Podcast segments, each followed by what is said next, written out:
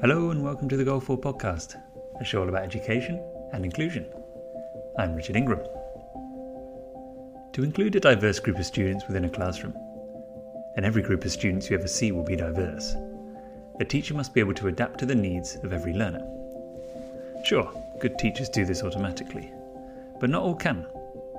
Some teachers, either overburdened or undertrained, or both, just teach for the majority, for the average, for those that can sit comfortably within a bell curve. This is understandable. With many children in a class and exam pressure piling up on them, most teachers will do what they can for the largest number of students. In these cases, students at each end of this curve are the ones that miss out. It must be added here that I strongly believe that it's education systems that have to change, and I'm certainly not laying any blame at the door of teachers. Far from it. Such a bell curve of ability, as I've described it here, is shaped by what we value and what we measure in education. And it's important to acknowledge that phrases such as gifted students, or struggling, or A+ and F- are only relevant to a certain system. These categories would be turned on their head if learning and achievement were assessed differently, or certain skills were prized above others. If you don't believe me, just look at all the school dropouts that have gone on to become highly successful business moguls, artists, athletes, inventors, or general pillars of society. They haven't changed, but their environment has. The same skills that were not valued in school, creativity, problem solving, courage, inventiveness, help them to succeed in the real world. Okay, point made, I think. We're here today to actually talk about inclusive pedagogy. As an alternative approach, inclusive pedagogy offers a partial response to three interrelated problems of educational inequality. 1. Those that are associated with organisational and pedagogical strategies based on bell curve distributions. 2. The identification of additional support needs. And 3. The disproportionate statistical representation of certain minority groups in special education. Not my words, but the words of my esteemed guest, Professor Lani Florian. Among her many other achievements, Lani is Bell Chair of Education at the University of Edinburgh and Fellow of the Academy of Social Sciences. She joins me today from Edinburgh. Lani Florian, welcome to Goal 4. Hello, Richard. It's great to be here. Well, thanks for coming on. It's fantastic to have you on the show. I wanted to kick off by asking, what does the phrase inclusive education mean to you? Inclusive education for me is a belief system. It is about the idea that everyone belongs. You sometimes hear that expressed as all means all, or there was a time when people talked about zero reject, that no one should be excluded from school. It's this idea of everyone being entitled to a quality educational experience. For me, that is predicated on a belief and the idea that the capacity to learn is open-ended and that holds true. That's a universal thing. It doesn't matter who you are, your capacity to learn is open-ended, and that whether or not that capacity is enhanced or inhibited by the kind of educational opportunities we make is a different question. But inclusion is about understanding that and then believing that everyone, and then the everyone belongs follows from that. I think that's so important to understand. And it's often the case that people have quite different understandings of what inclusion means, right? If you go in different contexts, in different regions, different countries, is that a big issue? Do you think that there's lots of different ways of understanding this topic? Well, I do think there are lots of different ways of understanding it. Some of those are related to the evolution of the concept, the history of the idea, the thinking that propelled it as a movement. All of those things will influence the starting points that people in different jurisdictions will make, and that different stakeholders will make, depending on what their responsibilities are. But because my focus has almost exclusively been on practice and the implementation of the idea and the meaning that practitioners make of it, and the ways in which their practices meet a standard of inclusion, which again is a another important topic we can talk about if we go in that direction, but has always really fascinated me. And I say that in part because there are many things that are done in the name of inclusion or inclusive education to the point where it fuels this debate of it's a meaningless concept, because you can just about anything, people can claim that a practice is inclusive. And I'm not always sure that I agree. It's interesting you talk about being quite focused on the practitioners and the implementation of inclusion, because I wanted to ask about some of your best known work, which is on inclusive pedagogy. This is a way of working that can improve educational outcomes for everyone. Mm-hmm. Can we unpack this? What do you mean by inclusive pedagogy? Mm-hmm. Inclusive pedagogy is a very specific term in my own work. And I came to that in part because of the problem I just described, where almost any practice was being promoted in the literature as inclusive. People would talk about, things that were quite segregated practices, but still, they were renaming special education practices as inclusive education. It is a short way of saying that. And I felt like that wasn't quite right. That didn't, and people were arguing about, did it count? Was it this? Was it that? In the same way that they argue about the definition and is it this? Is it that?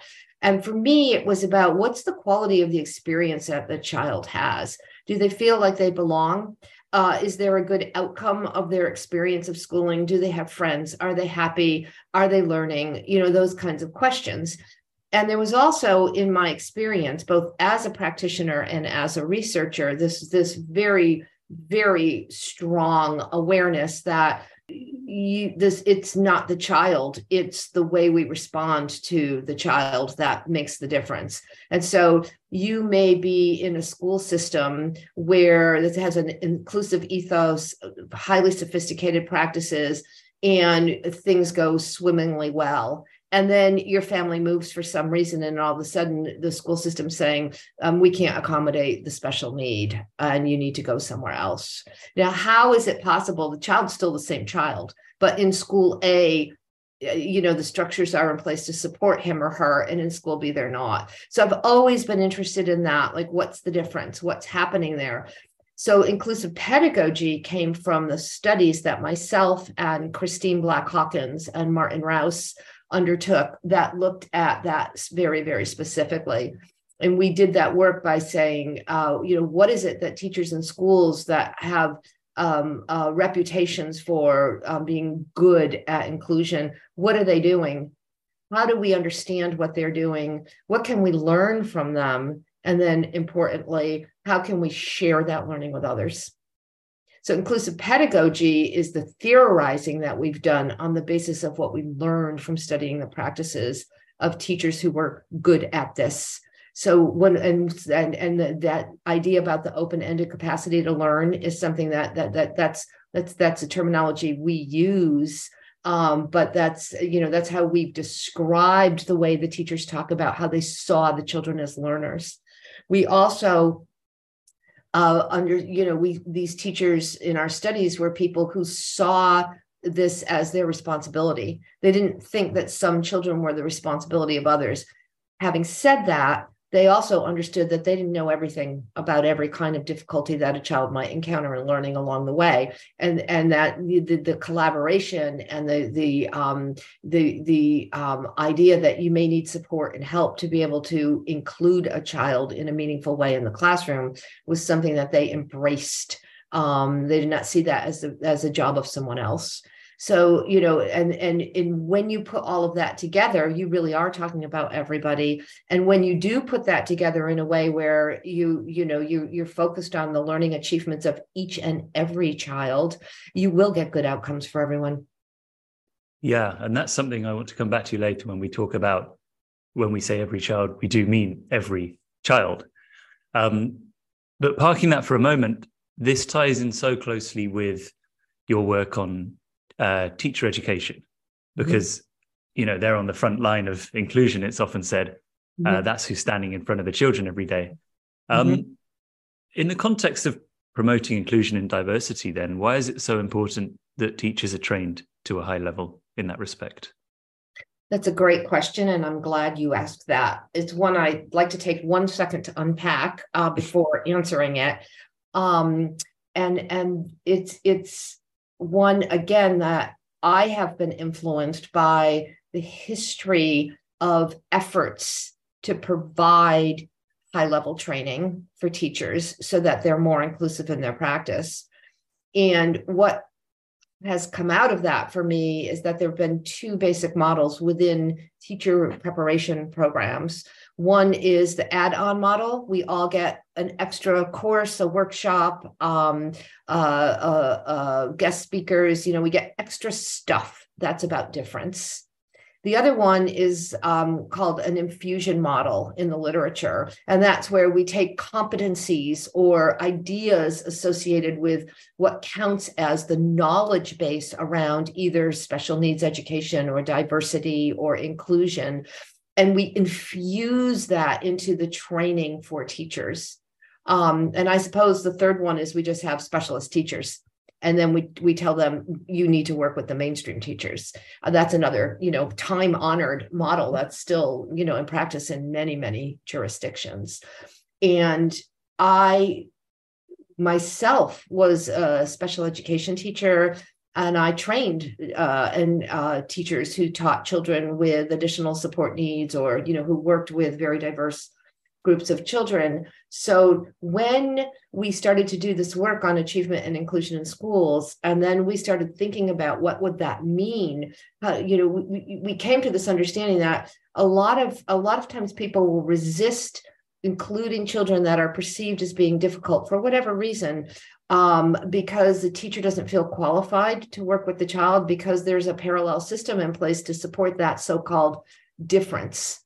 And, there's also been a lot of work around what is special pedagogy, does it exist, and et cetera, et cetera, et cetera. And at the end of the day, I think that the theorizing we did around achievement and inclusion from our studies of teachers' practice brought us to this idea that if this is done, the infusion model, the models that we have are limited in what they've been able to achieve in promoting the inclusion agenda. And what we need to do is just start from scratch with this teacher education for inclusion work that I've been involved in has said, you start with all meaning all, you start with everybody, you start with basic principles about learning. If you adopt a sociocultural perspective on learning, for example, then that naturally takes you to the place of learning of an open-ended capacity to learn. There are specific psychologists and learning theorists who have done tremendous work on this.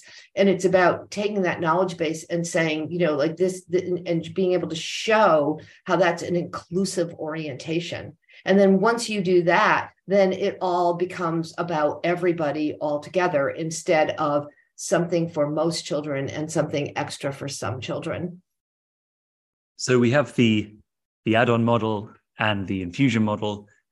And from the way you're speaking about them, it sounds like the infusion model is a lot more of a positive step in the right direction. Well, it depends or is on it what you're infusing. A bit more nuanced than that? Yeah, it's more nuanced than that. Depends on what you're infusing. Because again, I trained in the States at a time when the behavioral psychology was a dominant theoretical perspective in special needs education, and I have no problem with that. And in fact, it's been really useful and continues to be really useful, but it doesn't tell the whole story. And a lot of times, a resistance to, the work that was done using that model has always been very much focused on individual needs. And so then it all becomes about the individual needs of a person. And we stop thinking about the child in the context of the learning of all of the people in the classroom. And so then you've got this really cumbersome model where you're trying to, you're importing special education practices into the mainstream. And there are a lot of extra work for the teacher. The teacher doesn't want to do it, or the teacher needs a lot more extra help. And then you get a specialist who comes in and only works with one child, and it perpetuates the repetition of exclusion rather than the facilitation of inclusion. So you can use those strategies, but what I'm arguing is if you need to change the way you think about how they should be applied and how you might work with others And if you're thinking about it in a way that says learning is relational, and the learning is it's, you know, it's a social act, and it's happening for everyone in that system, then you are going to think about how you use the knowledge that you have about learning in support of a more collaborative kind of process. And again, that's the theorizing that we did, having observed teachers practice in many varied environments. It's interesting you talking about the extra work for teachers and the extra support needed, because I was a teacher myself as well, and I could see firsthand how this was such quite a contentious topic in a staff room, because I think from a moral standpoint, almost every teacher I've known has been pro inclusion in air quotes, that they're really up for bringing diversity into their classrooms. What they perhaps worry about is an extra workload, is extra training that they perhaps need that they haven't received, just the issues you've been talking about. Is there a way around that? Do we have to look deeper perhaps at education systems and what they're all about, and about the learning that's being pushed and the assessment style, because teachers are pretty overburdened as it is with there absolutely is an argument that can be made for that, but you know, again, I'm quite practical in my own approach to this work, because, you know, there's real children with real needs in classrooms today that we need to respond to while we're waiting for systems change and, you know, macro level reforms. And it's easy to call for those. And I certainly would be the first to say, and I've written extensively about this, that you know, it's the bell curve structure of schooling that is the biggest barrier to the idea of inclusion. You know, to implement a concept of inclusion the way I described it in a school system that's designed in a way that, you know, we're constantly kind of importing the concept of the bell curve and the winners and the losers and the high stakes and the achievement and the, you know, these kinds of ideas of normal and abnormal and all of that. So that's the structure that makes it extra work for teachers.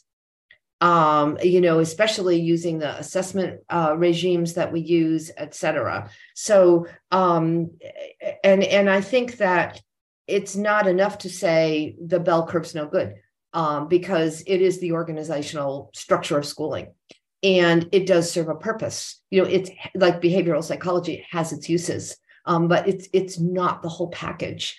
And so what happens is with the bell curve model is you get the teach to the middle, you get the you know, the norms, and you get that's good for most children, and that's true. And then there'll be some children that will need something additional or extra. And then it becomes, how do you deliver that? And that's where the sorting, the segregating, and all of that comes in. And then the questions about all the time, some of the time, part of the time, which ones, what do you call it? And we spend all our time kind of like managing this huge bureaucracy that at the end of the day doesn't help us very much in terms of learning outcomes for groups of children.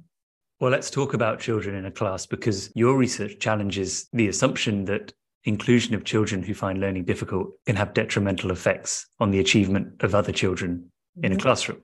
Mm-hmm. And this is quite a common, if perhaps misplaced, fear, I think, particularly among parents who feel their child will miss out on teaching time, for instance, if there's a high level of diversity within their classroom.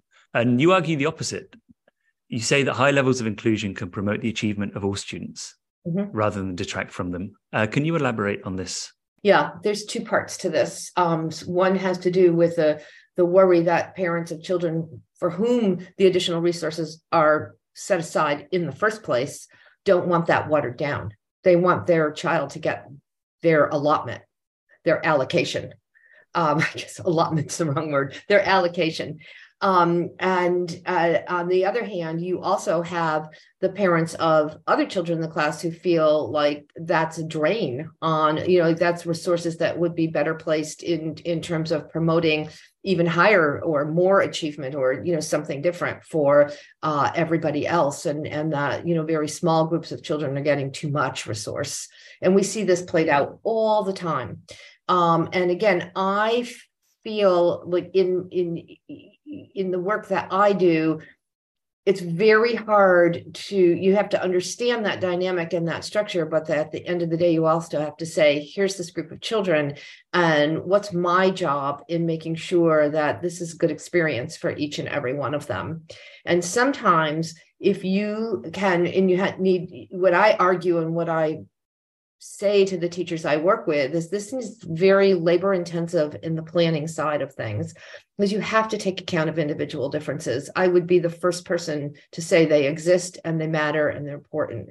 You need to take account of them, but you need to take account of them in a way that doesn't reproduce exclusion or marginalize some children, or function in ways that actually is disruptive to the learning of others. That can happen. And when that happens, I would say the standard of inclusion is not being met. So don't call that inclusion. Don't say inclusion doesn't work. Say the implementation has failed. That's how I would argue that. And I think, so we have seen this, and then the case studies we've done, there are lots of examples of this, and other people, there are many examples in the literature. It's about the way you deploy the resource. It's not what is the resource. You can be in a school that has, in the UK, we would call it an additionally resourced school. They might have a unit for children with autism or something like that. You know, there's that, that's the way the resource comes into the school. Now that's a systemic issue that gets dealt with at another level. The teacher can't do much about that. They have to work within that. So how do you work within that structure in a way that doesn't marginalize some children? That's the question. That's where the teachers that I think about need to be asking themselves that question. How do I work with my colleagues in ways that where I get to bring the expertise that they have into the classroom and share that? Because a lot of what they're going to be offering will be beneficial for everybody in that classroom. On the one hand, and on the other hand, make sure that the children who, for whom that service was set up, don't feel like they are the children that are being excluded from something because they have to go to this special place where the not so smart kids are going. And they all know that. They know, and they figure that out no matter what we call it within schooling. And so it's the teacher's job to, have that awareness and then think about their own role in that. Are they making that worse? Are they doing things to make that better? Are there other ways that they can think about how they plan and implement their lessons that help to break that barrier down and improve the quality of the experience for the child? That's the labor-intensive part of the work. And I think that once you get that right within your classroom or within your curriculum subject area, within your year group team, things go really well for everybody.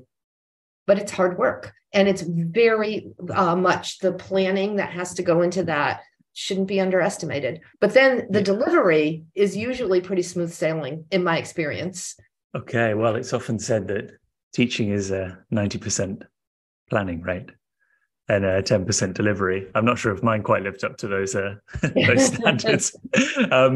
Certainly, maybe the other way around. But this is when we're talking about all children learning in a class.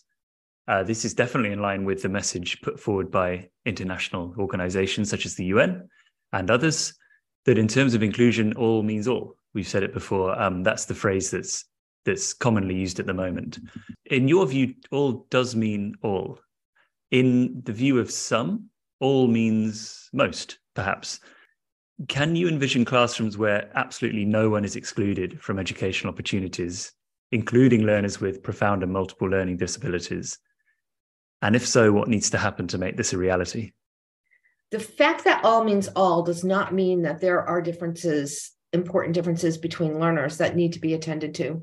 And again, it's the way you attend to those differences that matters. So, for example, we have these very crude models in many ways. One is everybody all together all the time. That's what some people who subscribe to this view of full inclusion, everybody all together all the time, no curriculum differentiation, good teaching is good teaching. I personally, I do not subscribe to that view. You know, I do believe in full inclusion, but I would not say that good teaching is good teaching, and that's just, you know, good teaching is good teaching, but doesn't mean that good teaching requires us to take account of differences. So, you know, this what we do for one is good for everybody stuff is you know, kind of not, doesn't cut it for me. The other one of differentiated options for different kinds of learners, you know, that can work depending on how you do it. So if you differentiate your options by having specialized classrooms or ability grouping, or, you know, different types of provision for different types of learners. These are all bog standard systemic organizing principles. Now, you can have those, but then it's how do you run them? How do you manage them? How do you, you know, what are the things that you do that prevent, how do you take account of the potential stigmatizing effect of those structures? That's where it's at for me. Like, that's the job and the challenge and the task. And you know, so some people would say that's everybody together for most of the time with some differentiated options. And I think that can work as well. But again, you know, where the challenge comes in that you do that in a way that makes people feel good about their achievements. There's an example of a school in our second edition of Achievement and Inclusion in Schools, where the school relied on ability grouping as a structural way of organizing learning within the school. Now, on the surface, I would go into that school thinking, well, that's not right. And I would argue very forcefully that ability grouping, you know, it has its place, but it's not the only grouping strategy we have. There are many other ones, and that we should be looking at ways to mix that up. Now, what this school did that was so interesting, in my view, is that they stuck to their guns about the ability grouping, but the way they implemented it was amazing. And the children in the school, the young people, accepted it. So what they had all of the teachers taught all of the groups. So the children and the groups, the ability groups, you know, got mixed up in terms of what was the subject. So it's not like you were tracked. So if you were in the low group, you were in the low group for everything. But also if you were in the so-called low group, you also might have had the teacher that was also teaching the top group, the top set. So there wasn't this sense of you got the good teacher. You know, there was this, and when you talk to the children about, well, how do you feel about being in that group? They felt really good about it because they knew that all of the teachers knew them. And the teachers understood where they were in their learning, and the school was so focused on your personal best and your starting point, and some of those formative assessment principles that they were using in their pedagogical practice, in the way they were breathing the air in that school, and the focus on positive destinations for the children. So this was a secondary school. And the idea was everybody had someplace meaningful to go and meaningful to them, not just, you know, so some of them were going to go to, you know, really first-rate university. Some of them were going to go to an FE college. They all felt good about themselves. They didn't feel that their achievements were of less value within that school. So for me, when we talk about all means all, that's what I'm talking about. So you can have children that have very complex needs within a school. But I think if you have a child with really severe complex needs, you're not going to put them in an advanced placement math class. Why would you do that? What would be the point of that? But you can have a way of working with children within the school where they're accepted as members of that classroom or school community. And there are also ways that you can mix things up with peer tutoring, with, you know, there are no end of ways in which you can work together as a community and people feel valued. Yeah, it's an inspiring story. And it's something that's arguably quite simple. You know, it wasn't really an out there kind of plan, was it? It was just switching up something quite simple. But what you did have was buy-in within the school. So like the work around inclusion is about, you know, it's work with staff as well as with individual teachers or just with children. It's really about like the ethos within the school. And you see that, you know, the way people come together in support of each other, or they cover for each other, or they plan together. You know, I'm reminded of a school I went to. Oh my goodness, it was an open plan school. And those are really interesting because open plan schools tend to, you know, they start off, you know, everyone's very excited about it. And then it doesn't take very long before the filing cabinets go up and the partitions. And before long, you've got a really noisy place with a lot of partitions and people thinking, we need walls. But it worked really well in this school. And again, because the teachers were unbelievably tight as a unit, you know, it wasn't that big a school. They worked together, they planned together, and they worked together really well, so that it was seamless in that school. But it was inspiring because I'd never seen that before. And you think if that staff team broke up for some reason, people retire, they move, you know, how do you keep that going becomes a question. But I do think, you know, that investment in the, you know, in people and giving them some ownership too, because there is no right way or wrong way to do things. Just, you know, so enlisting, you know, people and trusting that their own ideas, if the value system that this is being built on is right, and people are open to doing better, or, you know, they care about the experiences that children have. And I think most teachers do. And they're going to be willing to try this stuff. And when they see that it works, then they'll build on that practice. And that's the other thing I say to teachers I work with is this is very imperfect practice. And if you wait for the conditions to be right, you'll be waiting forever. You know, you got to get started and you've got to grow the practice. And when you get some confidence in yourself because of the success that you've had, you'll be more comfortable in extending that, you know, to that practice more widely in the other, you know, either subjects that you teach or people that you work with, et cetera. And other people will be interested in what you're doing because it'll be enjoyable. Wow. Fantastic. I think it sounds brilliant. Final question, not an easy one. What are your thoughts on the future of inclusive education?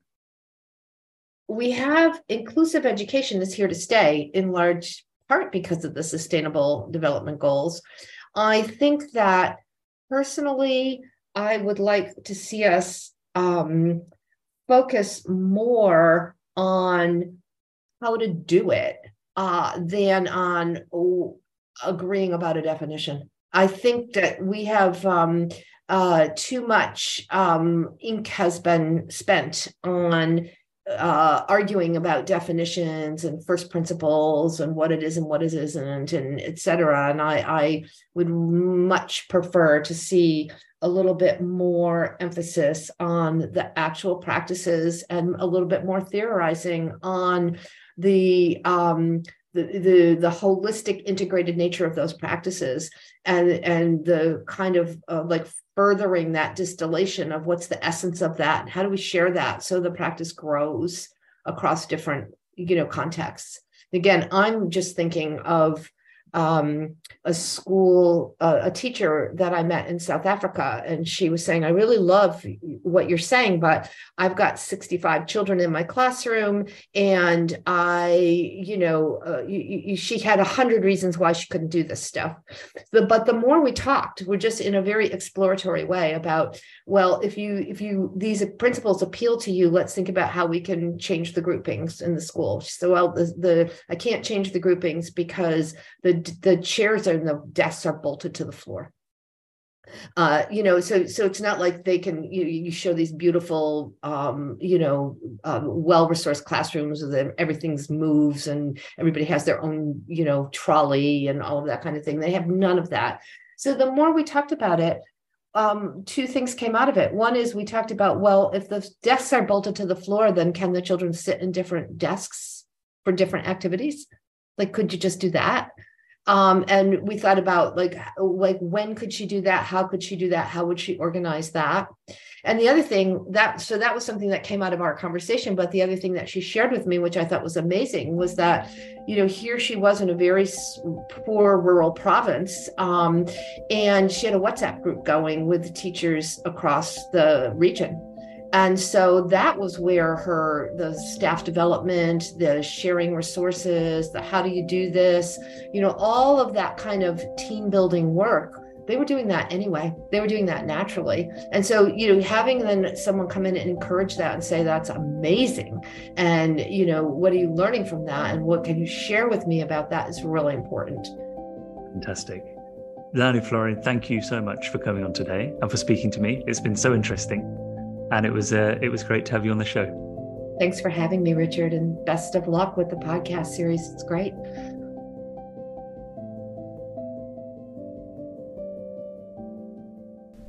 That was Professor Lani Florian. My thanks to her for joining me today.